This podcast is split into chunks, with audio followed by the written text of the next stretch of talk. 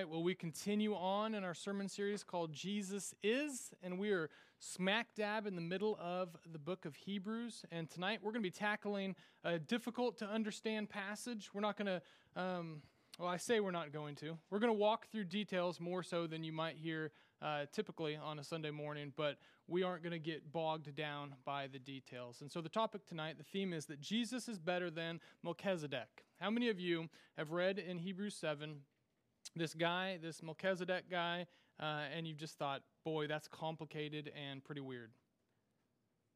That'd be a lot of us, all of us. Well, you'd be right. Um, it is kind of weird and it is kind of complicated, but it plays an important role in our understanding of how great Jesus is. And so the author spends an entire chapter talking about this Melchizedek guy. Now, out of all um, of the folks that Jesus is compared to, uh, he is probably the one that we know the least about. And so be prepared uh, for the lack of information that's going to come in his background. But we're going to do our best to tackle it. Now, here's the big picture. Just so you know, this whole Melchizedek guy, he is um, not only a high priest, but he's a king. And in the Old Testament, you don't mix the two.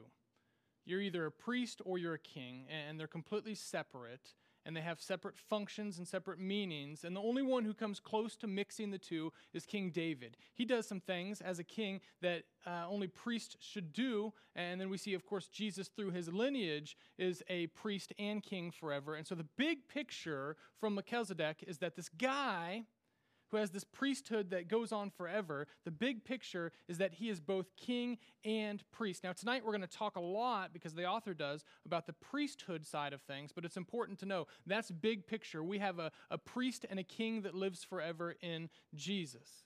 Okay, so that's big picture. Now we're going to, again, we're going to jump into to some of the details, um, but I, I want to throw this out because I haven't passed, and I'm going to do it again tonight. I think we're all looking for a priest. I think we're all looking for a priest on earth. We wouldn't say that, but we put our hope, our trust in people to give us what only God can give us, to be our go between, between where we are now and, and a better life or all that God has to offer. Um, we search out tangible things. For a lot of people, that's what a priest represents, would be uh, someone tangible to be able to comfort them, to be able to atone for their sins, to give them peace of mind in the spiritual realm. And I think we're seeking that out in a lot of different places. And knowing that everything you pour your time and energy into, and this is going to be a weird way to look at it, but knowing what we know about sin, righteousness, and judgment, that we'll be, will be on the day uh, of judgment, will be held accountable for everything that we're doing on this earth, what we're seeking after, who we're pouring into, who we're trusting in, uh, what we're doing with this life.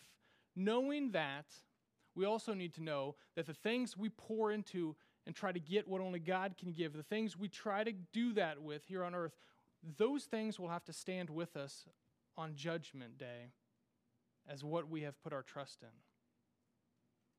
We don't usually look at it that way. But before we stand in front of God, we're going to have to say, man, is what I'm really pouring my trust into, like is, is, my faith here on earth, is it in the right things? Because I'm going to have to take all of that to Judgment Day and say, here, this is what I thought was worthwhile on earth. This is who I thought I should trust.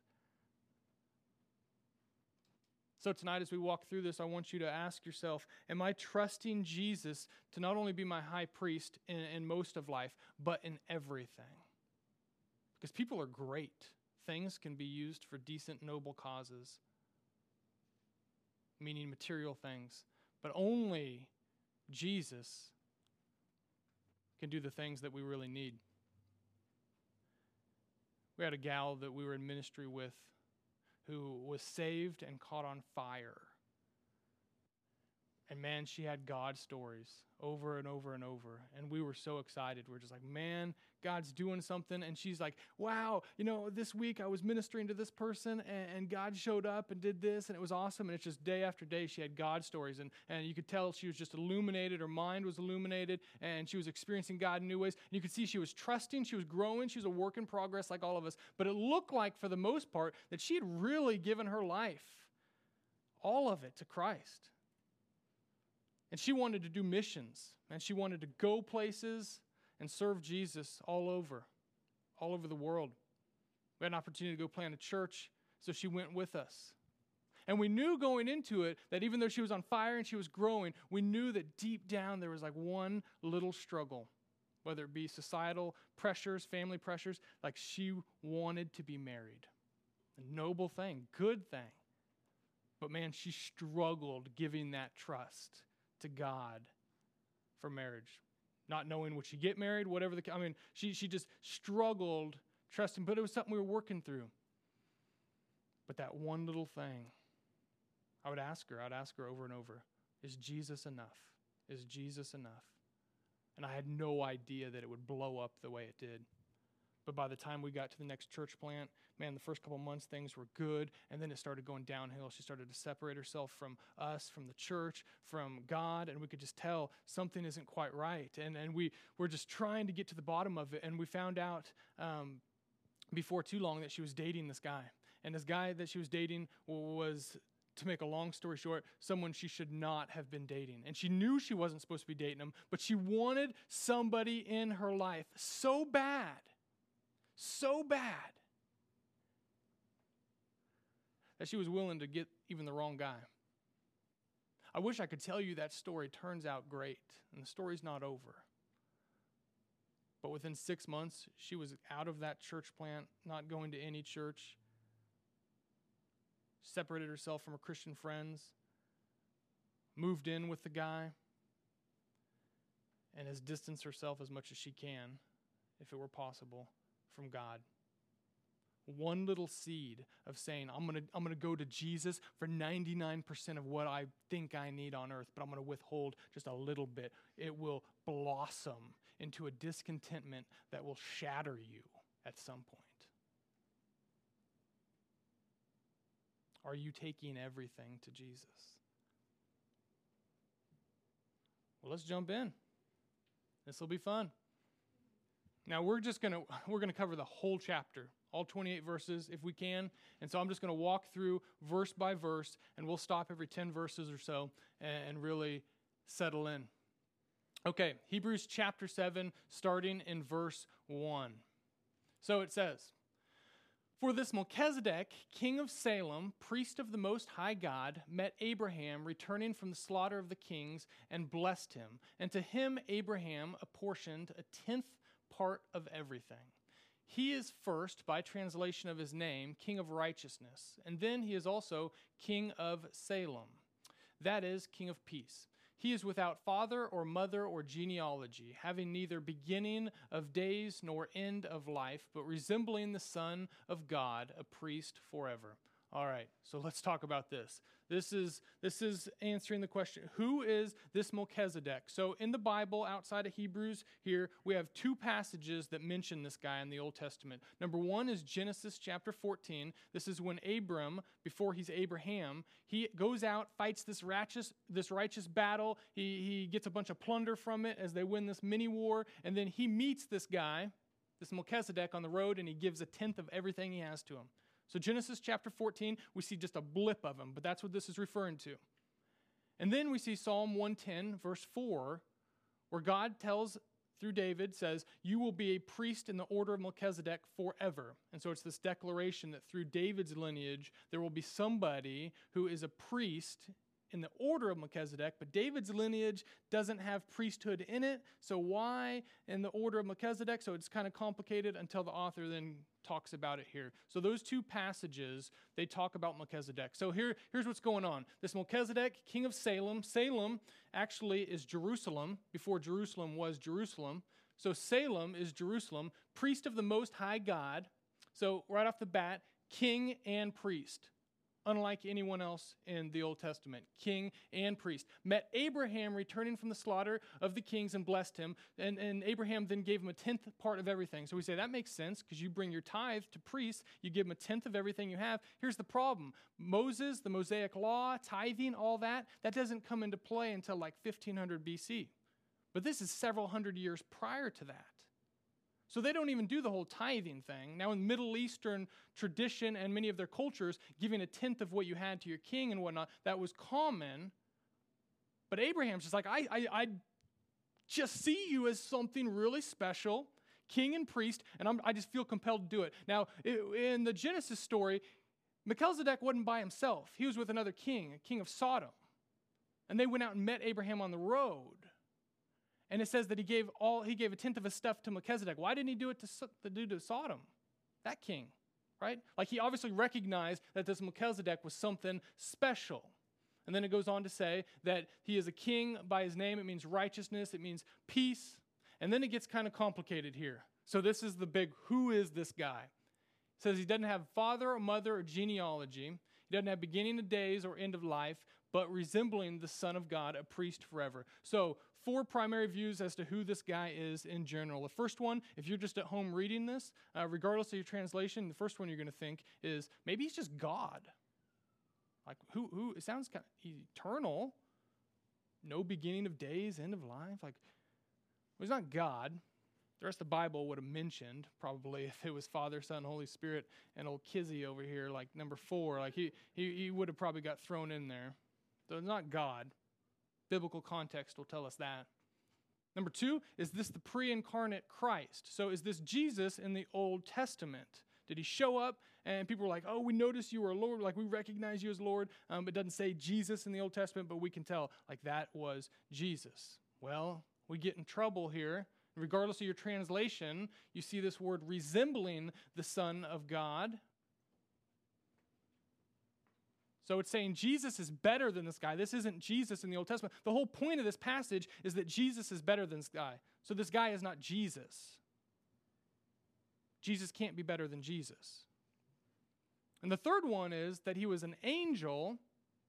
Now, this could be true. In the 1940s, we found a bunch of scrolls in the Middle East in a cave, uh, several caves in what we call Qumran. And cave number 11 had uh, some fragments that the early church had written that they thought he was some kind of angel that went and reigned, and he was a king, and he was a priest, and he stayed on earth for a while. We generally don't see angels hanging out for like a long, long, long time, settling in, becoming king and priest of some place. Guess it could be, I don't know. And then the fourth one is that he was just a king and a priest, a historical figure.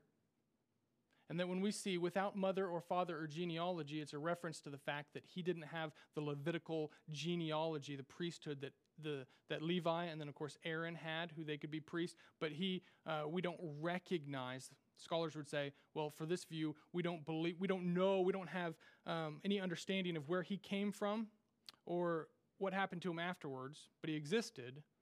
And so it's just a reference to, like, we don't have the data of his genealogy, it's not recorded anywhere.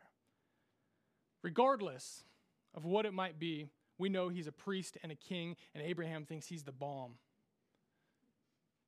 So, Hebrews chapter 7, then verses 4 through 7, it says, See how great this man was to whom Abraham the patriarch gave a tenth of the spoils. So, right there, it's just saying, This guy is awesome. See how great he is? So now we're building him up. We're building him up. And those descendants of Levi who received the priestly office, so remember, this is hundreds of years later, Levi, and then through him, the priestly office, have a commandment in the law to take tithes from the people, that is, from their brothers, though they are also descended from Abraham.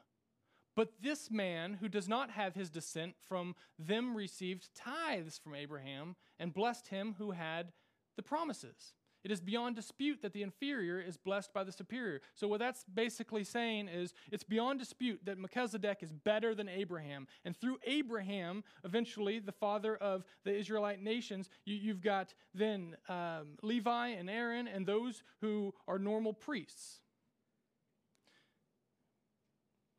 I wish I could say there's a lot more there, but that's kind of it.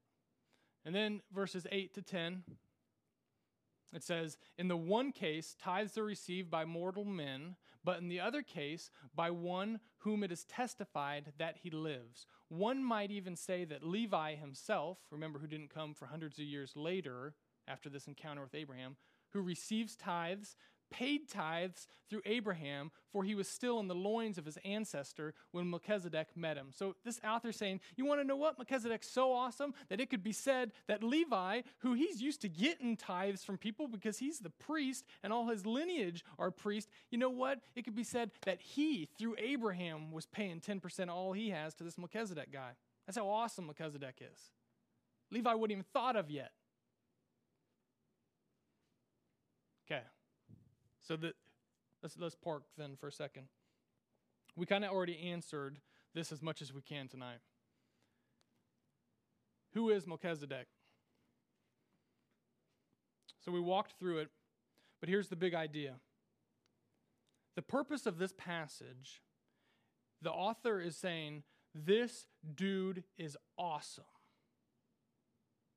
He's really awesome. He's a king and a priest, and he's really awesome. So he's just he's bragging him up. He's building him up. And so you say then, well, why would God show us this Melchizedek? Well, we're going to see not only from this, but the next verses, we're going to see a few things. Number one, it's saying that there needs to be a better priest than the ones who came through the line of, of Aaron and Levi. And with that, there needs to be a better covenant that needs to come. And Melchizedek is the better priest because he's eternal in some sense. And not only that, but Jesus, because he is in the order of Melchizedek, is not just a priest like Aaron and Levi in their lineage, but he's also a king. And it's unique. So, let me, let me draw this back to us a little bit. I know this is really riveting stuff. What do we do with this part? Okay, sounds like a great guy.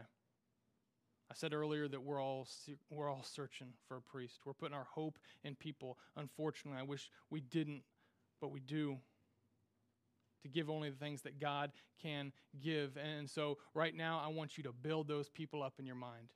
You got mamas, you got papas, you got you got your kiddos, you got your friends, you got family, you got careers, you got jobs, you got houses, you got all that stuff. Like build it up as much as you possibly can. Build it up. Do what the author's doing. Say, you know what? It's awesome.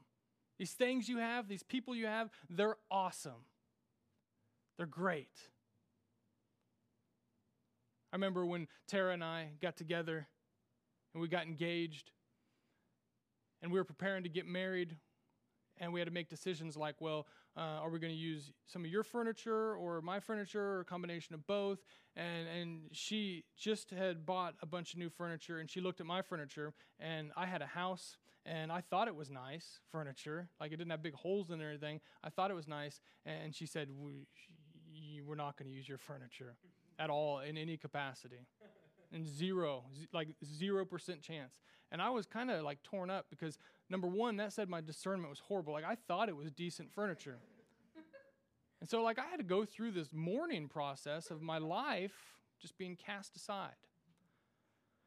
But at least I can get some money from it, right? So we have a garage sale. I'm thinking this is going to get snatched up quick. we didn't sell any of it. So then we put a free sign. Nobody will take my junky furniture. This is my top of the line, bought a house remodeled the house, and this is what I chose to put in it that good of stuff. Nobody will take it for free in the poor part of town. I'm angry. So we load it up in my truck, and I take it to the Salvation Army. And they meet me in the back, and they say, There is no way we're going to take your stuff. You're going to have to find another dumpster it's just as heartbreaking now. I'm crying inside. I'm crying. They, they were so adamant. Like, he was angry and mean to me that I would even try to give him the stuff for free. I was heartbroken. And so we trashed it. We trashed it. You see, in my mind, what I thought was really great really was not that great at all. And so do what the author's doing. Build up those who you are going to, who you are, are trusting for things that you shouldn't be trusting, and build them up because we're going to smack them down in a second when you see them in comparison to Jesus. I needed a good laugh. Verses 11 through 14, it says, Now if perfection had been attainable through the Levitical priesthood, for under it the people received the law, what further need would there have been for another priest to arise after the order of Melchizedek, rather than one named after the order of Aaron? For when there is a change in the priesthood, there is necessarily a change in the law as well. For the one of whom these things are spoken belonged to another tribe, from which no one has ever served at the altar. For it is evident that our Lord was descended from Judah, and in connection with that tribe, Moses said nothing about priests. Okay, so basically, here's what he's saying. He's saying if perfection could have come from the law, nothing would need to change. But the law of the Old Testament can't save you unless you're perfect. How many of you are perfect? Doesn't do much for us, does it? So if, if the law then is not that great, like if, it, if it's going to pass away, if we need something else, we're also going to have another order of priesthood. And, and, by nature, if you change the lineage, the genealogy of the priest, if you say we're going to get priests from outside of Levi and Aaron's line, you got to change the law because they were connected together. We got one law and we got one group of people who are going to be the priests for it. If you change the priests, and it's saying we need someone after the order of Melchizedek. He's a he's a bomb dude, like he's good, he's a great dude, but we need someone better than even him then you got to change the whole law. It's got to be a whole different covenant. It's got to be something better. And he's saying, We know that our Lord descended from Judah, and Moses didn't say anything about Judah's tribe being priests. And so verses 15 through 19 say, This becomes even more evident when another priest arises in the likeness of Melchizedek. So it becomes even more evident. You see your old junky couch next to a nice new couch, and it becomes evident you needed a new couch. Who has become a priest not on the basis of a legal requirement concerning bodily descent, but by the power of an indestructible life. For it is witnessed of him, you are a priest forever after the order of Melchizedek. So this is Psalm 110, verse 4 here. For on the one hand, a former commandment is set aside because of its weakness and uselessness, for the law made nothing perfect. But on the other hand, a better hope is introduced through which we draw near to God. Okay, so it's saying that this indestructible life is much better evidence that there's a better covenant, a better priest coming than simply having your name the next one on the line from a genealogy list. And so it's going to talk about this oath here in a second. And it was not without an oath. Boy, that was a great transition. For those who formerly became priests were made such without an oath. So you were in the line of Aaron, guess what? It's your turn. You're up. You're next. Like it's not like, boy, let's have a big powwow to figure out who gets to go next. No, you're in the family. Guess what? You're a priest. For those who formerly became priests were made such without an oath. But this one was made a priest with an oath by the one who said to him, The Lord has sworn and will not change his mind. You are a priest forever. This makes Jesus the guarant I don't even know how to say that. The guarantor, is that how you say it? The guarantor of a better covenant. So Jesus is coming to guarantee a better covenant. So here's what it's saying. Listen, in, the Old Testament, it's great that all these people came from the line of Levi and, and they became then priests. But here's the deal this new one, this one who comes in a different order, uh, uh, who, who has this eternal background, this Jesus who's coming in the order of Melchizedek, a whole different kind of priesthood. And this priesthood is, is witnessed by an indestructible life. It's not going away, it's eternal. It's not changing, but it was brought in by God Himself, the Father, saying, You will be a priest forever. Like there's authority in that. So there's an oath that changes things. So, what we see in these last 11 or 12 verses is that Jesus, he's the better priest, but he also has a better covenant. He also has a better covenant. You change priests, you got to change the law. And so we have a whole nother covenant. Here, what does this mean for us? It means that when you get tangled up with somebody, to some degree, you got to play by their rules. It's just natural. If your priest is Old Testament priest and they follow the law, like you're going to have to follow their rules. You can't be like, hey, I want to get a priest from the Levitical uh, genealogy and then I'm going to have him come do my thing. No, it don't work that way. You make friends with someone who loves to slander on Facebook, like that's just how they handle things. You're thinking, well, maybe they'll change. Guess what? You tick them off, guess who gets slandered on Facebook next? It just happens to some degree. You play by the rules of those you get tangled up with. You ever date someone or you got a family member, whatever, um, that you're going through some drama with, and you find yourself sick to your stomach because you feel like you're stooping lower than you've ever stooped before? You're like, this isn't me, but I'm doing things in this circumstance that is unlike me because they kind of want to go there. And if you're saying, no, I don't know that, you, you might be the one that's dragging your friends down. It's common.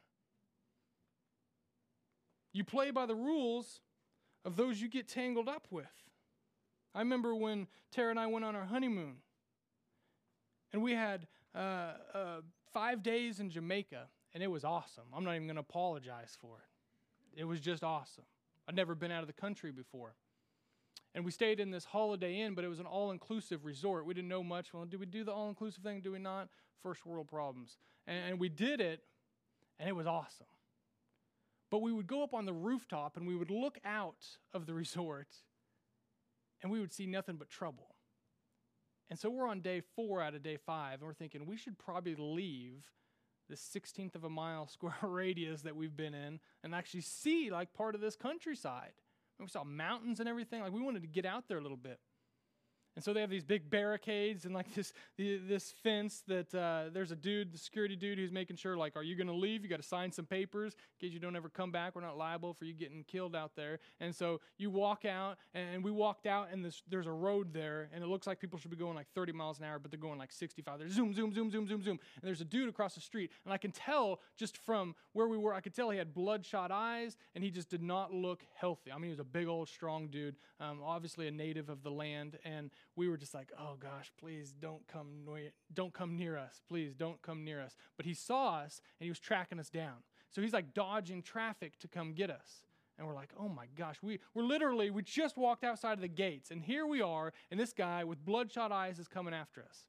And he comes right up to us, and he's just, he had whatever drugs in his hand, and he just was saying, have it. I couldn't understand what was coming out of his mouth, but he was telling us, buy my drugs.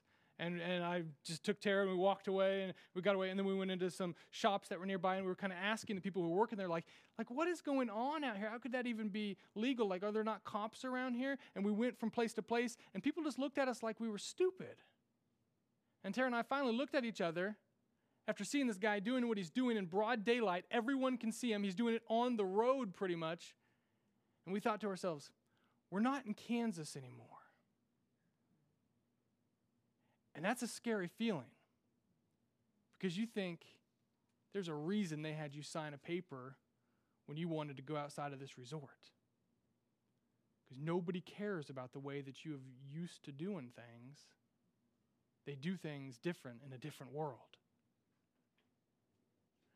And so it's not just that we get Jesus and his awesomeness. It's not just that he's a better priest than this Melchizedek guy. It's that we get a better covenant, that it's completely different than the way that we have lived. It's different than your sin nature expects life to be. It's different than the sacrificial system of the Old Testament. It's different than everything we've known. And it goes in stark contrast to everything we understand. The gospel blows me away not only because it's just awesome, but it blows me away because I, my body wants to like, my mind wants to reject it. My mind, because I, I, I can't process it. Like it's just better. It's almost too good to be true. I mean, you got to understand the context of these Jewish people, these Hebrews who are getting this, and they're used to day after day do better, try harder, works. Oh, I failed. Sacrifice. Oh, I failed. Sacrifice. Oh, I failed. Sacrifice. Good works. Yes, it's about faith, but good works. Oh, it should be about faith, but good works. Like you're just in that over and over and over and over and over. And so you hear that Jesus is a better priest than your Old Testament stuff, and they're like, that's kind of hard to believe. And then they hear about this Melchizedek guy, and the author of Hebrews is saying, no, Jesus is even better than him. It's like, well, that's really awesome. And then it's like, no, Jesus isn't just awesome. Jesus now also brings in a whole new covenant. You change priests, you got to change covenants. And it's, it's like, wow, this is going to be interesting to get used to. But it's a whole different ball game.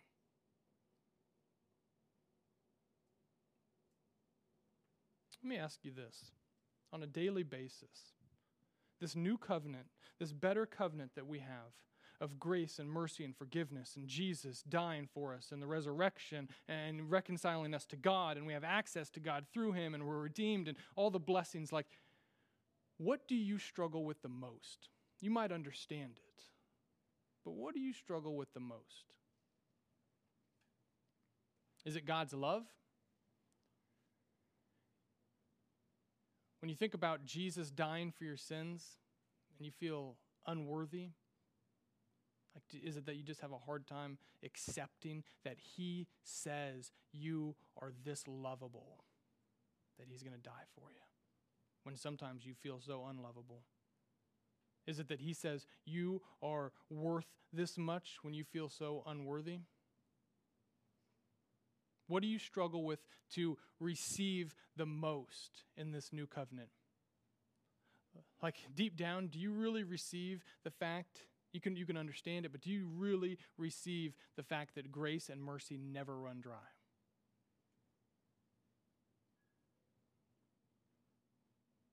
Do you receive the fact that God's not sitting up in heaven keeping a list of wrongs and rights, but when He says that as far as the east is from the west, your transgressions are from you, that I will no longer hold them against you? Like, do you really believe when up until you accept Jesus, your reality is that you will be held accountable for everything. And it's true, we're going to be held accountable for everything now, but it's under Jesus' perfect blood that we're viewed in the eyes of the Father. Like, do you have a hard time really believing that God views you like he views his son, Jesus? Like, what do you really struggle with? This is why theology changes the way we live. Because these are basics that we hear every single week. And yet it's the in and outs of our prayer life, it's the in and outs of our, our just daily existence that if like we, we can understand them, but if we don't really receive these things, it's going to change the way we view everything. It's going to change whether we come to Jesus for everything or not. What part of the new covenant do you struggle with the most?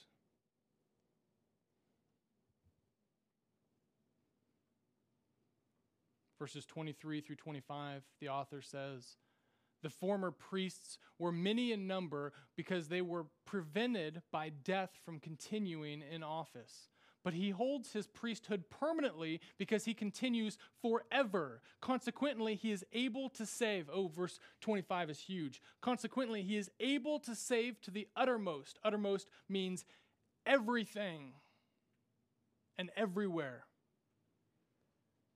Those who draw near to God through him, since he always lives to make intercession for them.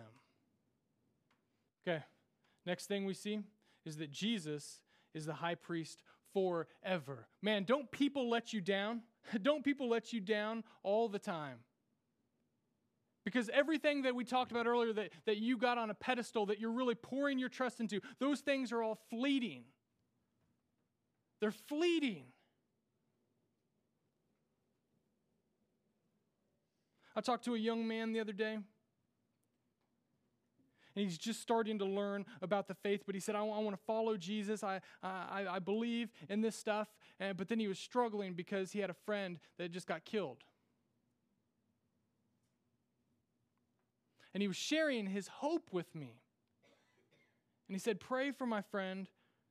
Pray that his good deeds on earth were enough. Like, and he's using this, these kind of lingo.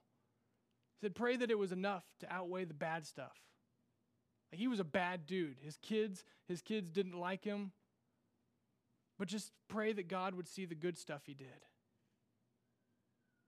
And he went on to describe his hope that as this, as this guy was dead, just a matter of days ago, that his hope was that somehow he did enough good stuff in life that God would forgive him for all the bad stuff.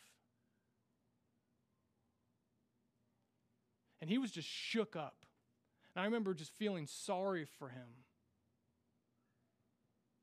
That that's the way he viewed all of this, this whole life. That somehow it's just going to shake out at the end, and, and maybe uh, God's mercy and grace means that he'll, he'll look at the good stuff and think that's great. Um, and, like, what a sad way to view it. On one hand, I was relieved to share the actual gospel with him. On the other hand, I was so saddened knowing the current circumstances of him and his friend in particular. But death does this to people.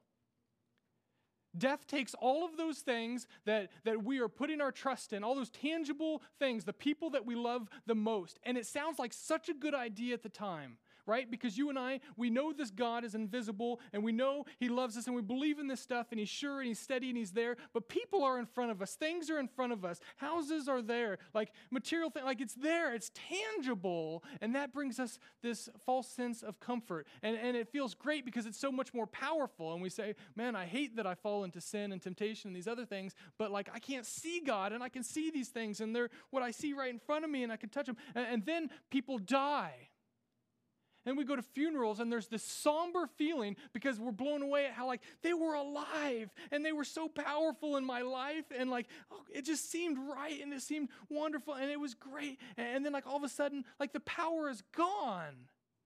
Like isn't that the, one of the craziest parts of death? Like you're here and you're breathing and it's so tangible and then it's so opposite. And it's just an earth shaker for us and the author's saying Jesus is better because Jesus is forever.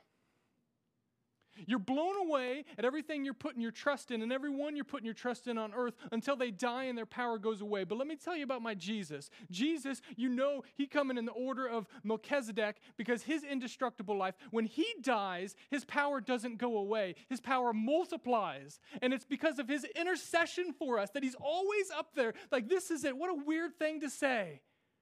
That, like, He saves us to the uttermost. And then He invites us to draw near to Him. Are we trusting Him for everything, as I've challenged you today? And, and then He says, "And since, like, what a weird way to say it. What a weird way to, to affirm, like, our trust. Since He always lives to make intercession for them. We know He said He was going to the right hand of the Father, that He'll be there. But, like, that's our hope. Like, that is our hope. Why? Because if He's up there making intercession for us right now, it means He lives.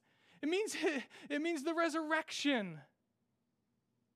And so you and I go through seeing everything tangible has power, and then those people die, and all the power goes away. And Jesus on earth, he talked to hundreds and thousands, and he ministered to them. But in his death, now he intercedes for all of mankind. And on earth, he was here for a while, and in death, his disciples were shaken, thinking, How could this have ended? And yet in his resurrection, we think, Man, his power is now more glorious than ever and it's eternal. Like, what a beautiful thing to know that just the fact that He's interceding for us is proof and affirmation that He is the better priest. Because all throughout history, we have had priests that have done a great job, but they're all dead. And yet one keeps on going. One keeps on going.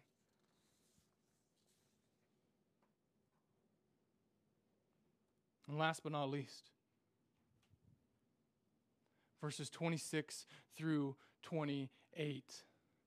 For it was indeed fitting that we should have such a high priest, holy, innocent, unstained, separated from sinners, and exalted above the heavens. This is Jesus He has no need, like those high priests, to offer sacrifices daily for his first for his own sins and then for those of the people, since he did this once, verse 27. Since he did this once for all when he offered up himself.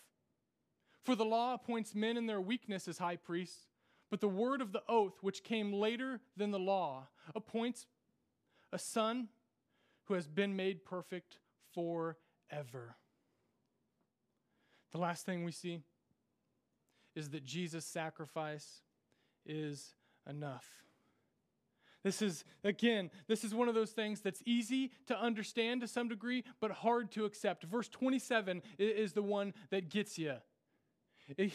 I mean, he's saying all together, listen, priests here on earth, like, they got, they're, they're jacked up and they got to offer sacrifices for themselves, and it goes on over and over and over and over. But the one who offered once and for all, now he continues on forever, not needing to make more sacrifices. Verse 27 is crazy. Since he did this once for all when he offered up himself.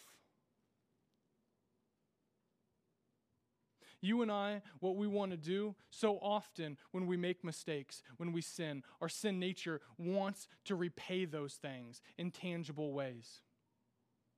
If any of you came from a Catholic background, and you've sat and said 10 Hail Marys or confessed your sin to a priest, and now you know the truth that Jesus is the high priest and you don't need that priest. Yeah, but something in you still says, but didn't it feel good when I did those things? Didn't it feel like I was somehow making up for my mistakes? Because that's what we want. We, we want to be able to say, see, I, I, I made up for what I messed up. So now I really know I'm good.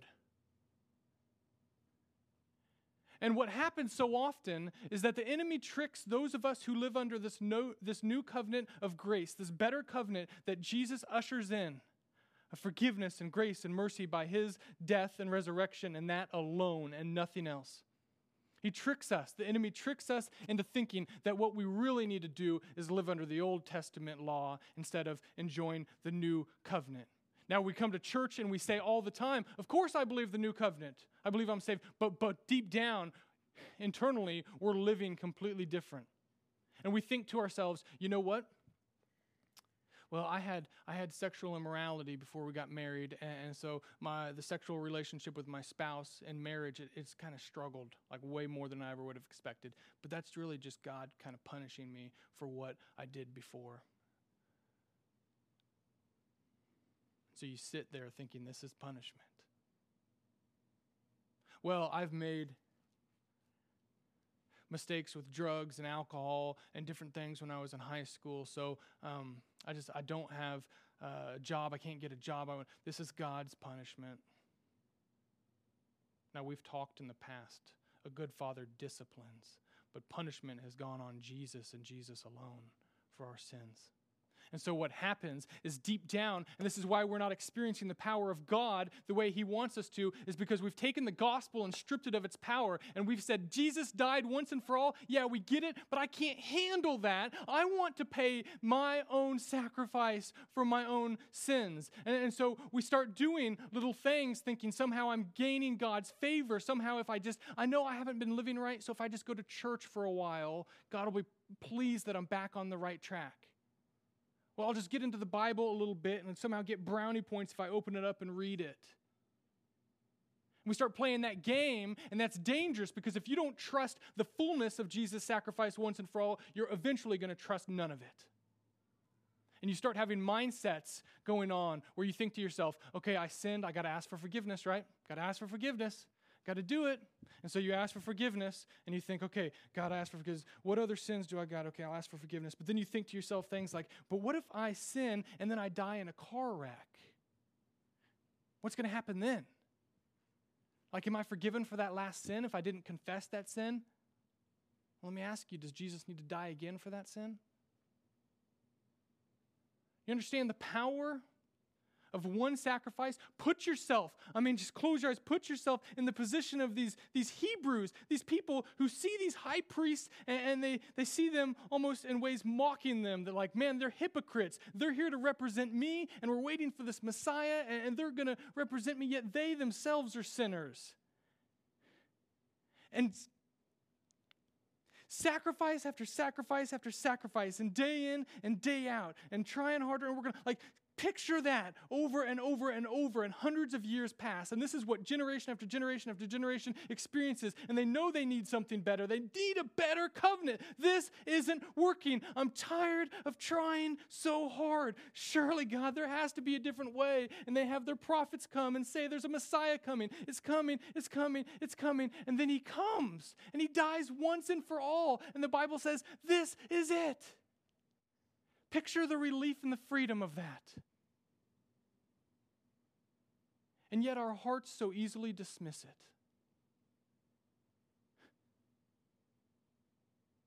Why do we think it's too good to be true?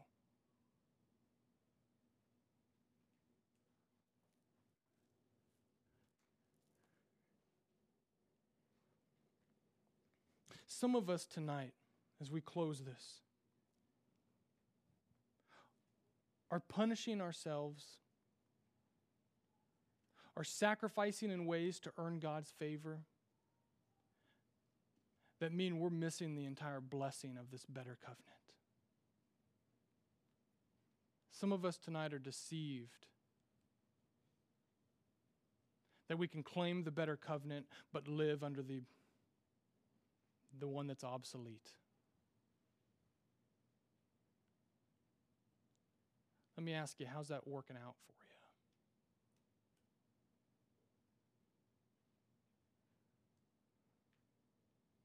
if Jesus has done everything he needs to do 2,000 years ago, yet you still feel like junk inside, tell me what's your next hope? What more does God need to do to say you're this loved? That your sin is gone? That you are forgiven once and for all, past, present, future sin?